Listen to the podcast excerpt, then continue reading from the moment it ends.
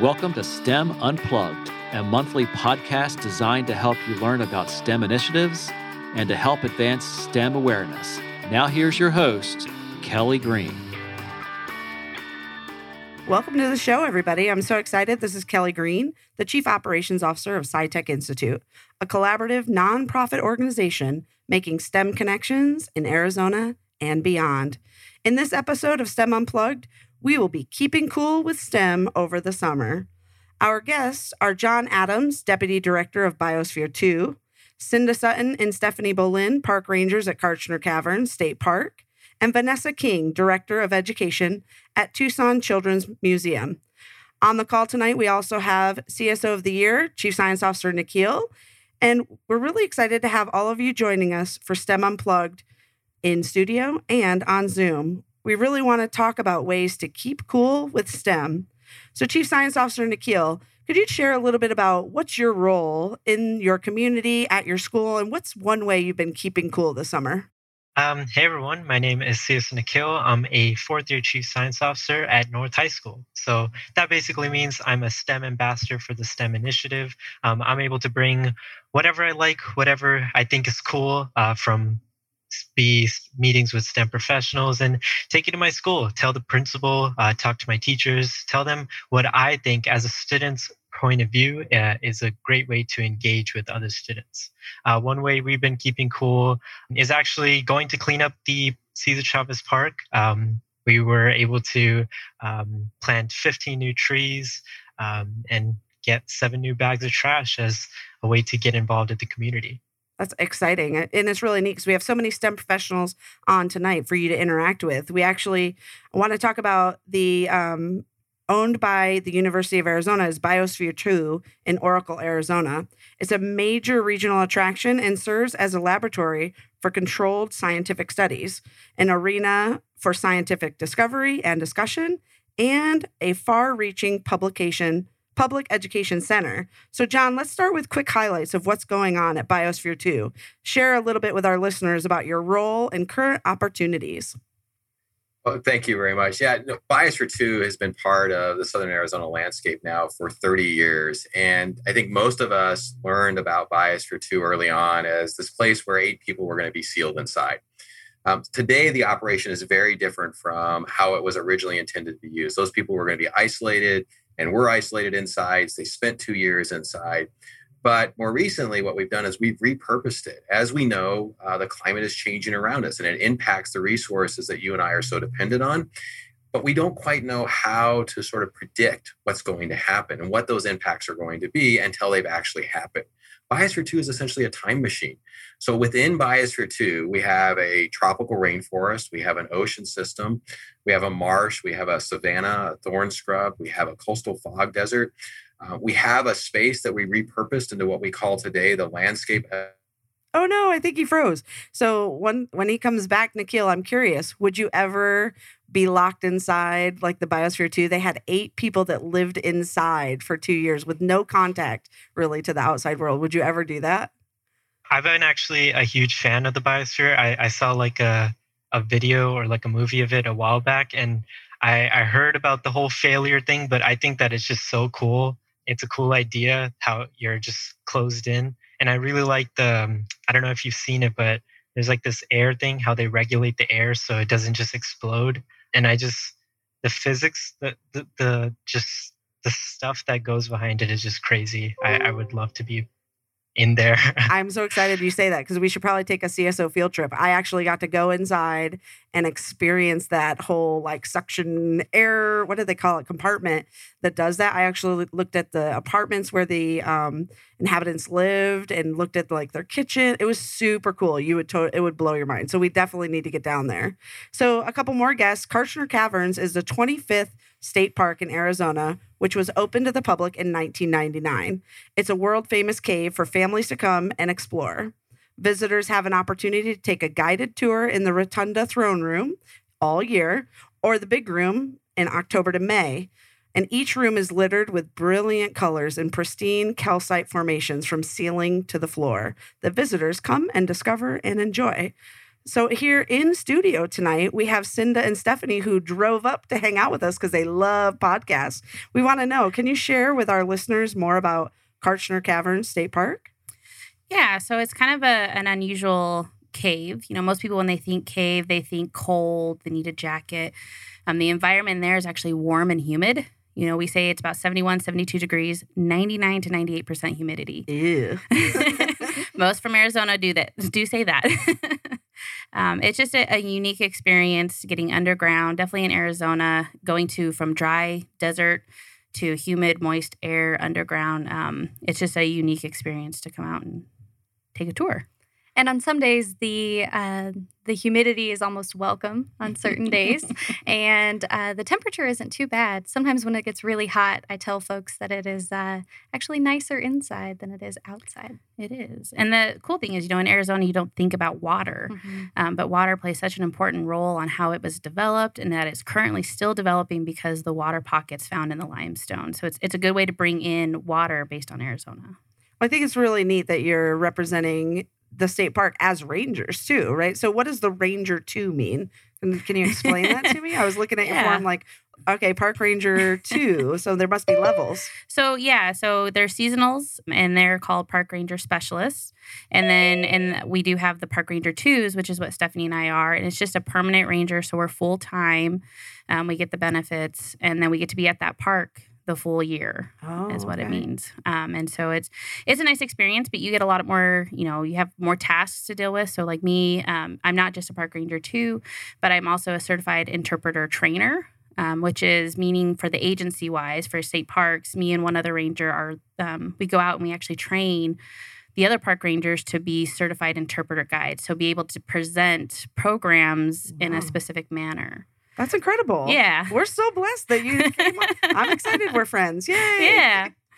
Awesome. So we also have Children Museum Tucson as a nonprofit educational organization in Tucson, Arizona that provides fun, play based, interactive, hands on learning experiences for children and their families through in person exhibits and programs, as well as now virtual programs and outreach. So, Vanessa, we are so excited because the Tucson Children's Museum has been a long standing partner of the Arizona SciTech Festival. What are some of the ways that guests can keep cool at the museum this summer? Well, we always joke that, that the summer is one of our, our favorite times of year because, of course, kids are out of school and ready to do stuff. And so one way that people keep cool is come and enjoy our 13 exhibits that are air conditioned. yeah, um, you keep it like a, a, nice, cool 72, no humidity, unlike unlike the cave. Exactly. but we're currently running a lot of our in-person programs again, which was something we've missed the last year. Oh, yeah. um, so we've been inviting uh, our, our community back into our museum space, which has been updated. Every single one of our exhibits has, has at least one new thing in it. Uh, and it's been really fun to finally get to share that with actual children and have them play and engage in those exhibits. As kind of that play based, hands on institution, we really think that it's important for kids to be able to get that, that, that hands on play, to be able to experiment and discover and try things out. Uh, I like to think of it as failing in fun ways mm. uh, because you can't necessarily learn something until you try all the other ways to do it part of my job is also working with volunteers. And when I give them the first tour, I always tell them in the exhibits, there's no right way to play. Uh, there are safer ways. There, there are ways that the grown-ups think about, right. but kids always find a bunch of other ones. And so it's really fun to be able to see that happening uh, in our exhibit space again. That is exciting. We actually toured the Arizona Science Center today as we're planning for our Arizona STEM Ecosystem Summit, which will be Wednesday, September 29th. And you're all invited, by the way. So there were so many people inside and so excited, and they were just interacting and excited, I think, to be around other human beings, even myself. Like it was a little overwhelming because there were a lot of people, but it was also exciting to be around watching that joy of, I see it in your um, logo in the back joy of learning, joy of discovery, and joy of play. There's something really important about that hands-on learning. So again, thank you all for being here because you know at SciTech Institute we're always excited to get new individuals connected especially that might not have ever, maybe Vanessa, you might not have known John or the ladies from Kartchner Caverns. Like maybe you wouldn't have bumped into each other. So it's really exciting for SciTech to connect the people and then the opportunities. So having all of you on the call showcases Arizona and the opportunities to explore STEM. So let's go back to discussing that value of interactive play based learning. As we discussed, many families are ready to unplug and experience hands on STEM. But are we ready and is it safe? Is a question that is plaguing quite a bit of our citizens in Arizona still. As the pandemic continues to make an impact on ways individuals engage, what's really different? I would say, let's start with Kartchner Caverns. What's different today versus how it was run before? Being the old new ranger, I like to call myself there, I can tell you there's definitely a change. Uh, we went down. We used to have lots of tours during the day, running about every 20 minutes. And currently, we only run 10 tours a day. Um, we limit the amount of people up to 20 people per tour um, that goes through the cave. We also do rail cleaning quite often now. Um, using a hydrogen peroxide based cleaner just because it's safer for the cave environment oh. for that. Um, we also do limit the amount of time, or like kind of the distancing when we do our tours. Now we've had to kind of change that a bit on trying to make sure that we can get people through areas that it might be a little tight, a little harder to social distance. So we try not to stop in certain spots. We try to have changed up our tours a little bit just because of that to make it safer for our visitors. That makes sense. Mm-hmm. And, and for you as rangers too, right? Keeping you safe. What about at Biosphere 2, John? Are, have you do you have some new updates and things going on with you guys? Yeah, we do have some updates. So originally, Biosphere 2, uh, you know, people would go through similar to Kartchner Caverns in large tour groups, and you know, we had to rethink the way in which people were going to experience uh, this amazing facility and uh, provide social distancing. So what we ended up doing is we developed an app so people can self-pace, self-guide. It allows us allows people to socially distance. We created uh, some new entrances and exits, one in the desert, one in the rainforest. Uh, so it helps to facilitate uh, ease of access, uh, one way traffic throughout the facility, but still gives people, I think, a very comprehensive experience. So we're really excited uh, to have people like everybody is back on site. It's great to see people. And, you know, I, I will say for our patrons and our audience, people have been really good about following the guidelines that we put forward. So, I, you know, my hat's off to everyone uh, because we're all just looking to be able to get back to some sense of normalcy. Yeah, that uh, overall respect for safety, understanding what your facility is providing, and also other patrons. I think that's, you know, commendable to be noted to all of the people that are listening. Like, we want you to come. We want you to respect the rules so that everybody can keep coming. So that's great. What about at the uh, museum, Vanessa?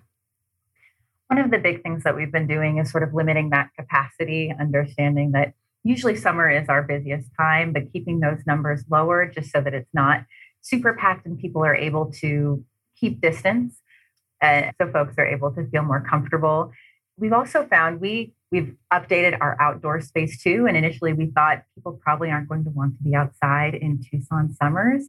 In fact they do want to be outside and that's been really fun too. We have a new bubble garden and it's awesome to see children and their grown-ups making enormous bubbles. That has been a fun project for our director of exhibits who did his own science experiments to figure out how to make the perfect bubble.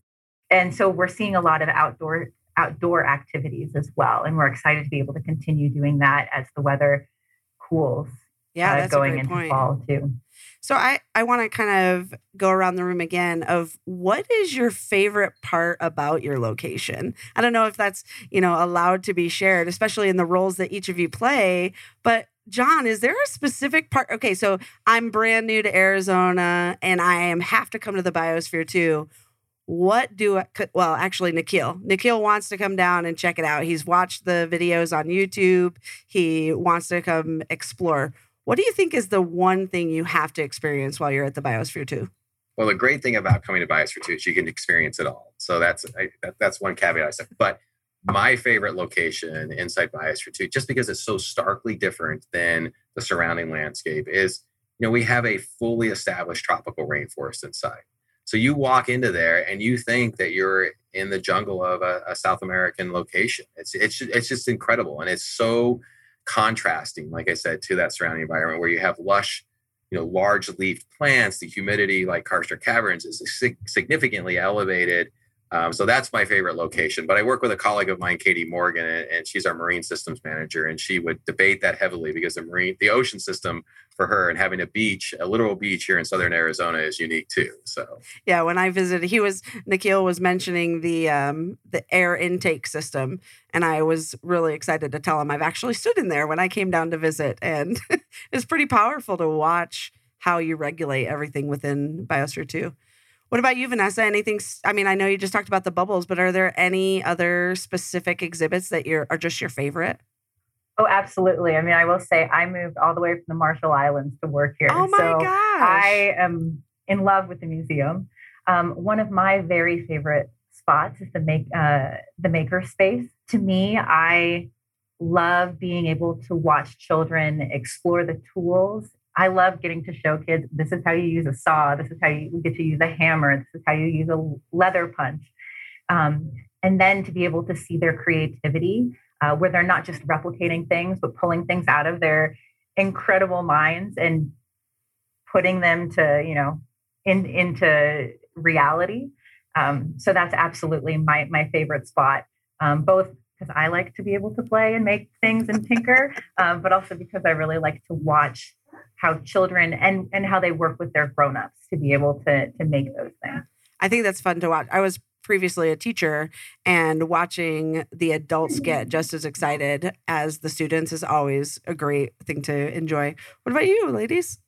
So I think my favorite uh, formation that we have within the cave is uh, an area called the Big Wall because you walk, you go through this um, not exactly small passageway. It's just like a little hallway. You go through this hallway. There's some cave bacon on the ceiling. You're excited about that. Whoa, whoa! What's cave bacon? Cave bacon is a drapery formation, like a curtain or a ribbon that has three or more colors to it, oh. um, and it oh. looks like bacon. I always tell my tours that it doesn't taste like bacon, so try not to eat it, but uh, it does look like bacon. And then so they're excited about the bacon, and then they round the corner, and it's just I've been told it's described like a waterfall or like an organ, uh, just with all kinds of uh, stalactites coming off of it and stalagmites growing up and uh, different types of stalactites and stalagmites. And you can just see all different kinds of formations in it. And it's just this big wall of just flowstone, just like a big frozen waterfall almost. Very cool. Yeah. Claire's sitting over here who organized the STEM Unplugged guest. So thank you. Um, we're all kind of nodding, like, yeah, we're definitely going to have to take some field trips. So we'll be down to Tucson, I think, in a couple of weeks. And then we'll head out to John and Oracle. And then we'll head over nine miles south of Benson, right? Mm-hmm. All right. What about you? What's your favorite? Oh, it is so hard to decide, honestly. But I think my favorite is when you go into the rotunda room and you're bringing your guests. And honestly, it's my guests. That's my biggest favorite part is the guest. Um, some of them never been in a cave. Mm. And when you get into the first area to which we kindly nicknamed an overlook so we could talk about mm-hmm. it, it's this overlook. And down below it, um, before the lights come on, it's just dark down there. Um, and it's exciting to get their idea of what do they think it is and then we go down there and it's actually a mud flat down there um, and it has the evidence of the original trails of the two discoverers. Oh wow! So it's really a great way, and it makes gives me pride to show kind of what Gary and Randy, the two discoverers, did just to come into the cave. You know, they veered around broken formations. Um, they knew what they were doing to try to protect the cave, and I really like bringing that in and talking about the mud itself, and that you know that's where humidity is coming from in the cave. And so it mm. it's amazing how something so natural to us above, like mud, is also so interesting down below, and that's kind of my favorite portion of it. So hearing all of those descriptions, Nikhil, and we get to decide. I know you already have kind of leaning toward biosphere two, but what what do you hear as gosh, are you gonna be a junior this year? As a junior yeah. headed into high school, like what what do you see for sharing these opportunities with not only your peers but um, even your friends? What what kind of struck you hearing all of them describe their favorite spots? I think you know, as a as a teenager, bacon sounds kind of cool. So. but, Is that just um, because it's food in general and most yeah. teenagers eat quite a bit? yeah, yeah. Uh, but I've been to the Karlstrom Caverns before, and um, I remember being told not to touch the walls, um, and I wanted to touch the walls a lot. Um, but wait, wait, yeah. let's ask why. Why, park ranger, are we not allowed to touch the wall? Ah, good question. You want to take it, Stephanie? Sure. Yeah, our our formations uh, are need water to grow, and we have oils and bacteria on our skin and uh, if we, if you've ever put a hand on a mirror or on glass and it's left behind residue, uh, oil and water don't mix, and so you could potentially stop those formations from growing. And also, with our cave being so humid, it's just the perfect breeding ground for all kinds of fuzzy science experiments that we don't want growing within the cave. We love science experiments outside of yeah. the cave. and it's kind of cool because there's a uh, areas that we can show where bats hang and we can kind of bring it in because bats are mammals and we can talk about do you want to look at a cave like this where they've touched? It's black color you know there's no colors to it anymore the formations aren't growing or do you want to see what you're seeing? So mm-hmm. it's kind That's of a, a good point. bring it in. So nikhil no touching the wall. All right what else did you what else did you hear that you would be interested to share with your peers? Of course the makerspace uh, we all as kids we love to just play around with stuff. So i think the makerspace is just everyone will like it. It's not just a specific type of thing for certain passions. Um, and then lastly, the biosphere. I think the rainforest is very cool. You have to tell your your coworker that I can't swim, so I'm a little biased uh, to the rainforest. But yeah, the ocean, it's cool, but it's scary. well, the funny part is there's a boat, but it it's the idea of. I mean, have you been to the the real ocean, Nikhil? Have you been out to the coast? Yeah, yeah, yeah. It's not as scary. Never, it's yeah. much calmer at the biosphere 2. But John, what what would you say to that? well, the, the really cool thing is that you don't have to swim. You can still see it and, and sort of grasp the science that we're doing. But um, the, the amazing thing about Biosphere 2 is we control the weather inside. So right now we've got a really violent thunderstorm that's hitting. Um, but inside we can control those conditions and, and, from a science perspective that's what's so cool is that um, just like the makerspace you can create your science experiment in so many different ways inside biosphere 2, to look at how these systems are going to respond. You can change the temperature. You can tell it it's, it's going to rain or it's not going to rain for 70 days. Um, and that's what's really amazing. You can do the same thing in the ocean. You can change the temperature or change the water chemistry. Um, so i think you know whether you're a, a, newly budding scientist or one that's been around for a while um, it's it's truly amazing to have a tool like this. And it's located right here in our backyard and you can visit it. That's what's really amazing. Yeah, I think the best way it was described to me is that it's the largest science experiment on earth and you know noting that you don't want science experiments in the cave but they're exciting for nikhil like to kind of work on that chemistry that's happening in biosphere 2 i know you guys and when i remember when i visited there was a very large soil experiment with water what exactly was going on in that section yeah, that's that's a great question. So um, we've obviously changed the look of Biosphere, not exteriorly, but the inside portion from what it was originally designed and conceived uh, to do. And that space you're referring to, we call LEO, the Landscape Evolution Observatory. This is where the former agricultural space was for those eight people who were sealed inside Biosphere 2 and they grew their crops.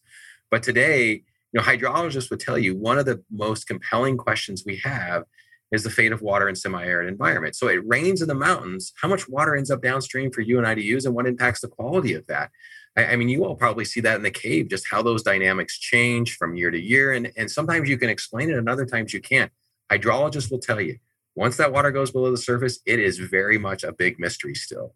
And Leo um, is designed to help us better understand it. They created these structures to represent sort of the early stages of a watershed. They embedded over 1,800 sensors and samplers. They started out with a volcanic material. So, geologically, this is relatively young, and they can actually watch it change and evolve.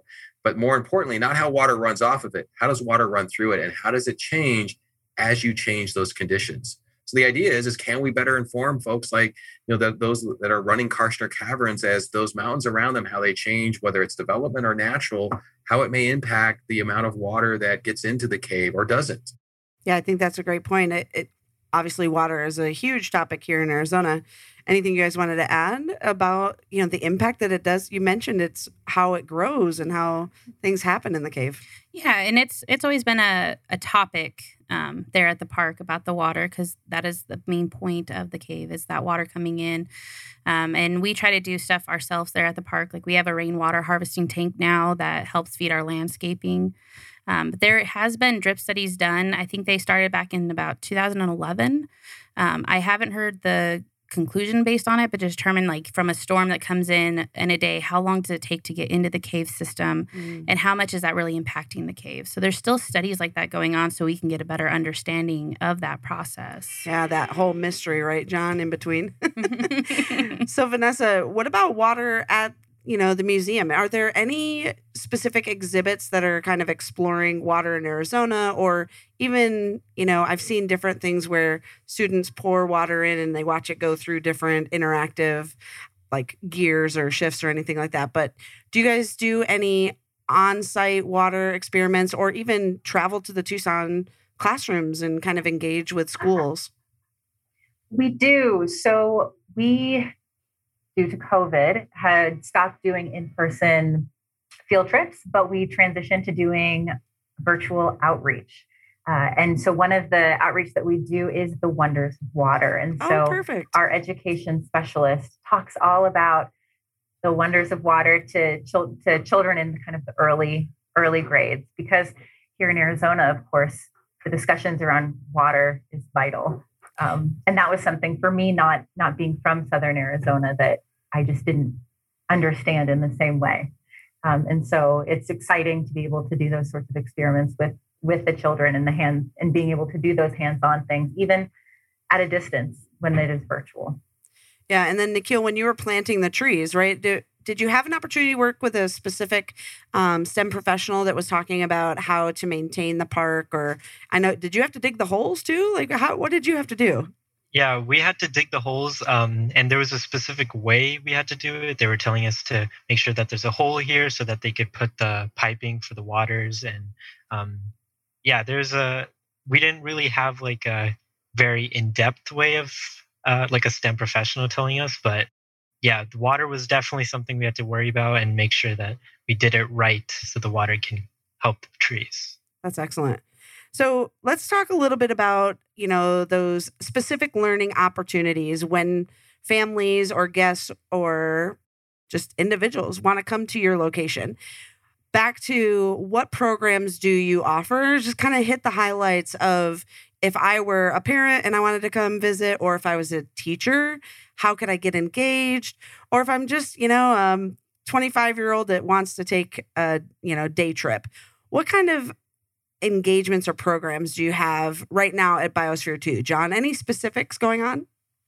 We do. So you know, the the big part now for for learning is is the app. So you can download it through Google Play or the Apple App Store. You don't have to be on site, so you can learn a lot about Biosphere 2 by just downloading that app and, and going through it.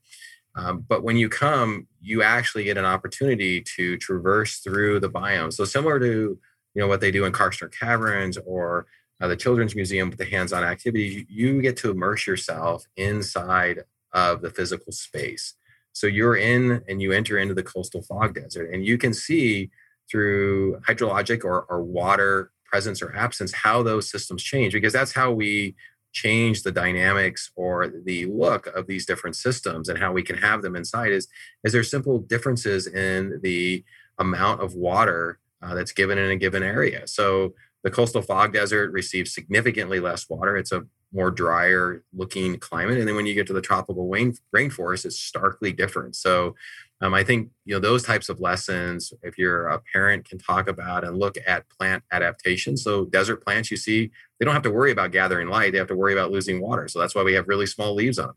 Rainforest, you're worrying about gathering light you're not too much worried about losing water so that's why the leaves are typically really large and comparatively so you know some of these subtleties are i think you know, valuable as people come in if you're a teacher um, you know the great thing is is we do do some virtual field trips so like the children museum we had to shift gears and think of new ways um, i think that's still going to be really popular with a lot of of folks, especially as we move into the coming years, depending on whether you can or can't do field trips. And then you know, if you're a teacher and want to come out to Biosphere 2, we've had teachers who come out and do their own virtual recordings and record lessons for their teachers for their kids back in the classroom. We've also had teachers who will work with us, develop some lesson plans specifically around what they're teaching, and then they'll bring their class out and walk them through Biosphere 2, illustrating those particular topics that they're looking to highlight. So you can really approach it in any direction that you would like to. Oh my goodness, Nikhil, that sounds like definitely the way we get you down there. Is we say, "Come on, Nikhil, you need to go make an, a lesson video for every single um, biome." I think uh, you just found a way in.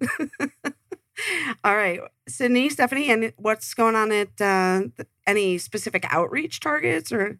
So, we are uh, currently trying to revamp our school groups. So, we actually do have curriculum out there for teachers.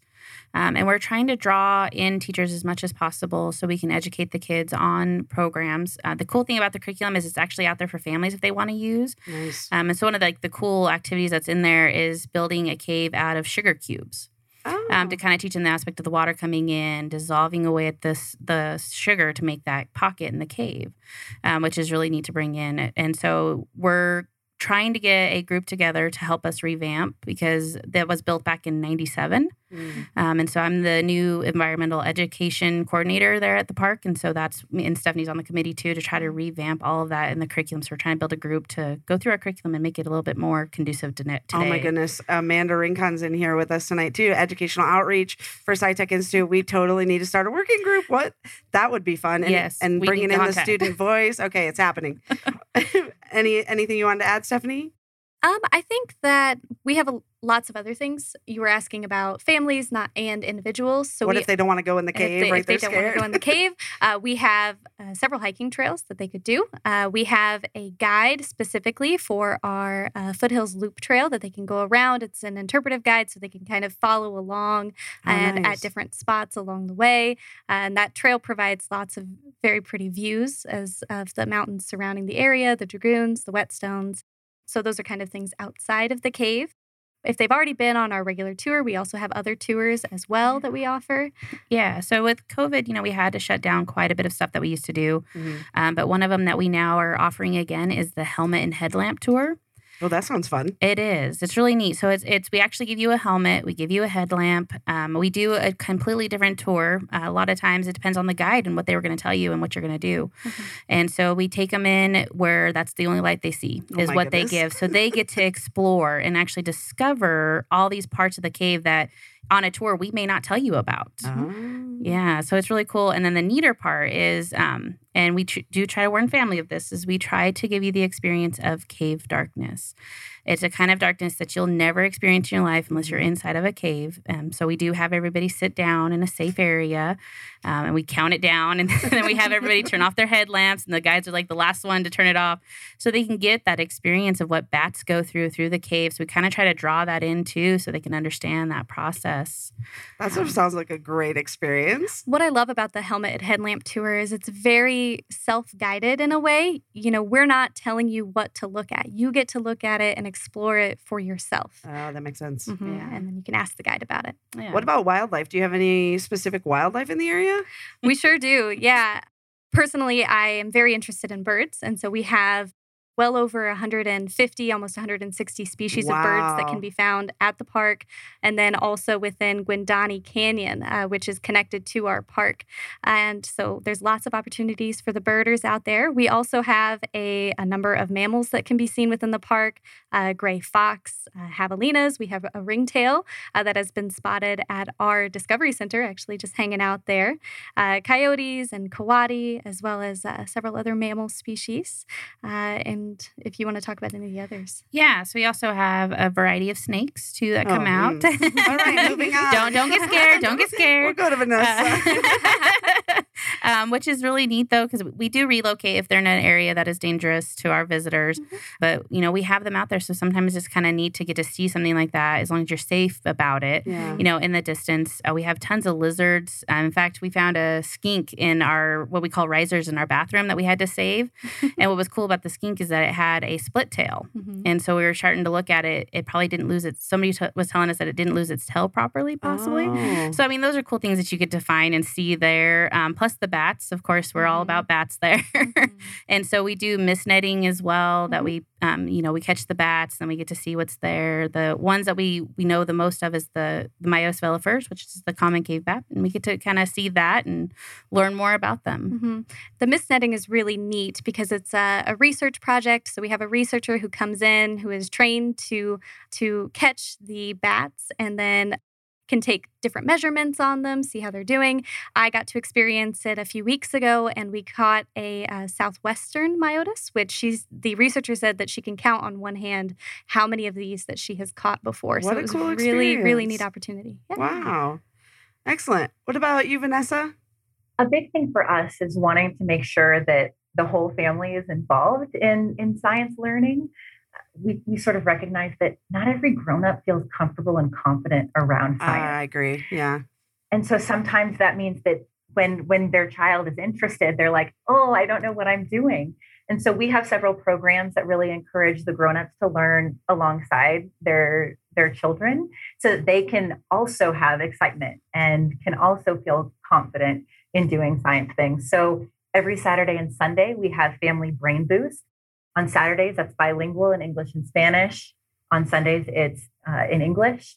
But we do a science experiment. We talk through what what they're learning within that science experiment and allow grown-ups to kind of ask questions of the person facilitating that. We also do generation creation which is a makerspace activity and that's every single day. Again working with children a little bit more facilitated because we also recognize when you're in a makerspace some kids are like ready to go and other kids don't necessarily feel as comfortable with that open-ended process. Yeah. What am They're I supposed used to to make? having what do I do? a right answer, Yeah. right? And it's hard when it's like there is no right answer. The- do you find that with the, adu- the adults feel that way too in the makerspace that there's what am I supposed to be making right now? Absolutely. I I think sometimes for the grown-ups, that's the, it's even harder. Yeah. Um, we sometimes will have kind of activity cards to sort of inspire children. And we've seen grown-ups who kind of hit roadblocks where they're like, oh, but you don't have that specific toilet paper tube, so we can't make this. And Right. it's like, oh, but look at all the other supplies we have that you could use instead. And so in some ways it's guiding grown-ups through that too, so that they also have that divergent thinking. And then one of my favorites uh, is monthly. We have a maker space um, as special class um, that's facilitated where we bring out the power tools, That's cool. um, and they can make um, some some stuff working in a, in a much smaller sort of intimate setting. that is a lot of fun because learning how to use like a circular saw or you know a sawzall or even a power drill that's that's not always you know something that students get their hands on with you know shop class not being expected nowadays i mean i know it was important when i was a kid and same with home ec but that's really cool it sounds like a fun place to you know get out of the heat and it's a little cooler in tucson right now um, but it's still pretty warm so, Nikhil, as a chief science officer, what are some of the ways that you could connect with all of our professionals on the call tonight to kind of inspire action plans or even share with the CSOs that are coming in that you're going to be training and, you know, congratulating? Are there anything that come to mind? Yeah, and the the whole time um, the the presenters were talking, I was just thinking of action plan ideas. For example, Vanessa's makerspace. I think that's just a great way to get uh, kids involved, and especially the kids' parents, because those are the people that's basically inspiring these kids to get involved and having both of them learn together is just a great idea. Um, I think the Biosphere 2, the, the virtual field trips, and the normal field trips are just a great way for uh, kids to get involved um, and actually see different kinds of the world without having to go to the different kinds of the world. Right, and imagine- world. Imagine telling Vertic and all of the CSOs in Kenya that they could go to the Biosphere 2 app. I think that would be kind of cool to get share that out and you know get other CSOs engaged. Excellent. What about the cavern? The cavern i i think the helmet and headlamp one was just i want to try that. Can i go? Um i think just exploring that is uh is a great thing to do for fun but there's also a ton of stem behind it and uh, you can always tie that together with an action plan and get students involved with that kind of passion of stem. I think there's a real experience, uh, interpersonal experience too, of owning your space and being in the moment with that type of tour. Even you know any of the locations, hit, hit it, going to the Biosphere two, and really thinking people lived in here and were. It was a capsule, and they were growing their own food, and just those eight individuals like really being in that space and thinking about at that moment and then of course the hands-on learning at the museum is just so key as a former educator. I think it's it's really powerful. So as we kind of round out the rest of this conversation, we really want to tell our listeners that we encourage you to get involved in the STEM community. Maybe you're an industry professional seeking ways to make a new impact. Maybe you're a student searching for a mentor or a community collaborator who's hoping to meet the right people to help make it happen. So, John, we want to really make sure they know how to get in touch with you. What is the best way to find out more about Biosphere 2 or even reach out to you? So, we've we've got a, a, great website. We are revamping it, so it will look different if you come back and visit it here in a couple of months. But um, so that our website is www.biosphere2.org. Uh, and that's a great place to start. All of our folks are on there listed.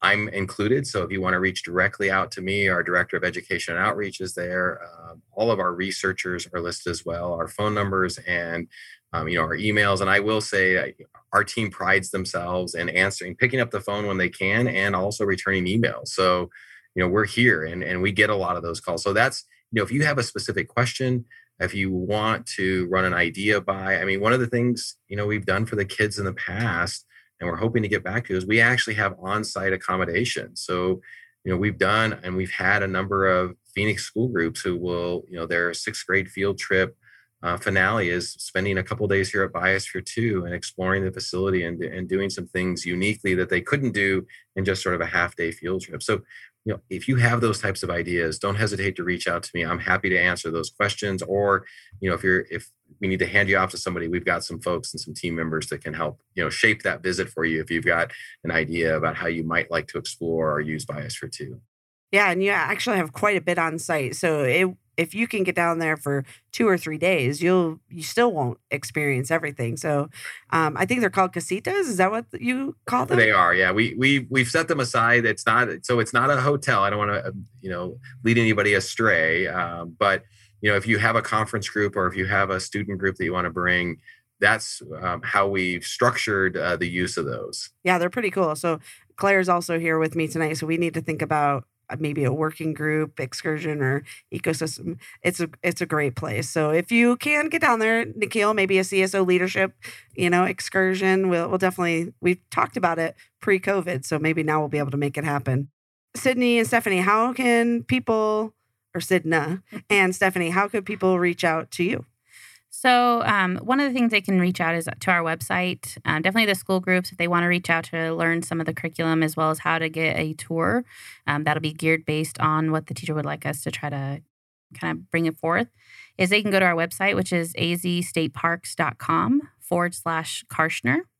Um, and then, or they can just visit the agency's website altogether, which is azstateparks.com, and then find a certain park. Maybe ours is not exactly what the school's looking for or family's looking for. We have tons of other parks um, that can hit a lot of different areas of Arizona and learning. The other thing is if teachers or kids would like to reach out to talk to somebody about how to be a ranger, some of the stuff that we do, or anything, they can actually email me and I could pass them on to who um, in the agency would be beneficial for them, or I can help them. And my email is just SSU. T-T-O-N, so that's S Sutton at azstateparks.gov. And that's one of the ways. And then Stephanie? Yeah, and if anybody would like to reach out to me, I can also help answer and forward things on. Uh, my email is s B O L E Y N. So that's S Boleyn at azstateparks.gov. I think we definitely need to follow up with you as well, Stacey, about the uh, um, birding opportunity. Mm-hmm. I know we have a hobbies month that we want to focus on. And then, Vanessa, what about how can we find out more about the Tucson Children's Museum? Like the others mentioned, our website is probably the best spot. That's where we have all of the information about our outreach, about the different um, weekly activities that we do. And that is www.childrensmuseumtucson.org. That also includes links and contact information for all of our staff. So if you're looking for me or someone else from the education team, including the person running our bilingual programming, our information is located on the website. Um, and if you're interested in checking out our virtual content, that is on our Facebook page. And so all of our STEM experiments are up there, as well as mindfulness videos, story times, uh, etc. Oh, that's great. I think we'll definitely need to go reshare through the Arizona SciTech Festival page, Facebook, and SciTech Institute. Excellent. What about you, Nikhil? how could people find out more about the Chief Science Officer program? Uh, so, following the theme of the Chief Science, the website, I mean, uh, you can go to chiefscienceofficers.org. Um, but mm-hmm. a great way that I'm involved with is the Perspective YouTube channel. Um, the Perspective YouTube channel is something that was started by kids and is being re- led by kids. Um, and we film episodes every month and we put out an episode uh, talking about highlights of what CSOs are doing all over the world. And it kind of just gives a perspective uh, hint hint uh, into what we do, and it's it's pretty fun. Um, if I do say so myself, uh, so you should check it out. Humble brag, he is the producer of every show. So he's very talented young man. So I wanted to tell everybody thank you so much for joining us for this episode of STEM Unplugged. Not only do we appreciate our guests, but we appreciate you, our listeners. If you would like more information, you can contact us at scitechinstitute.org. This is your host, Kelly Green, and we would be glad to discuss how you can get connected. Thank you for joining us for this episode of STEM Unplugged. We encourage you to get involved in the STEM community and stay connected at scitechinstitute.org.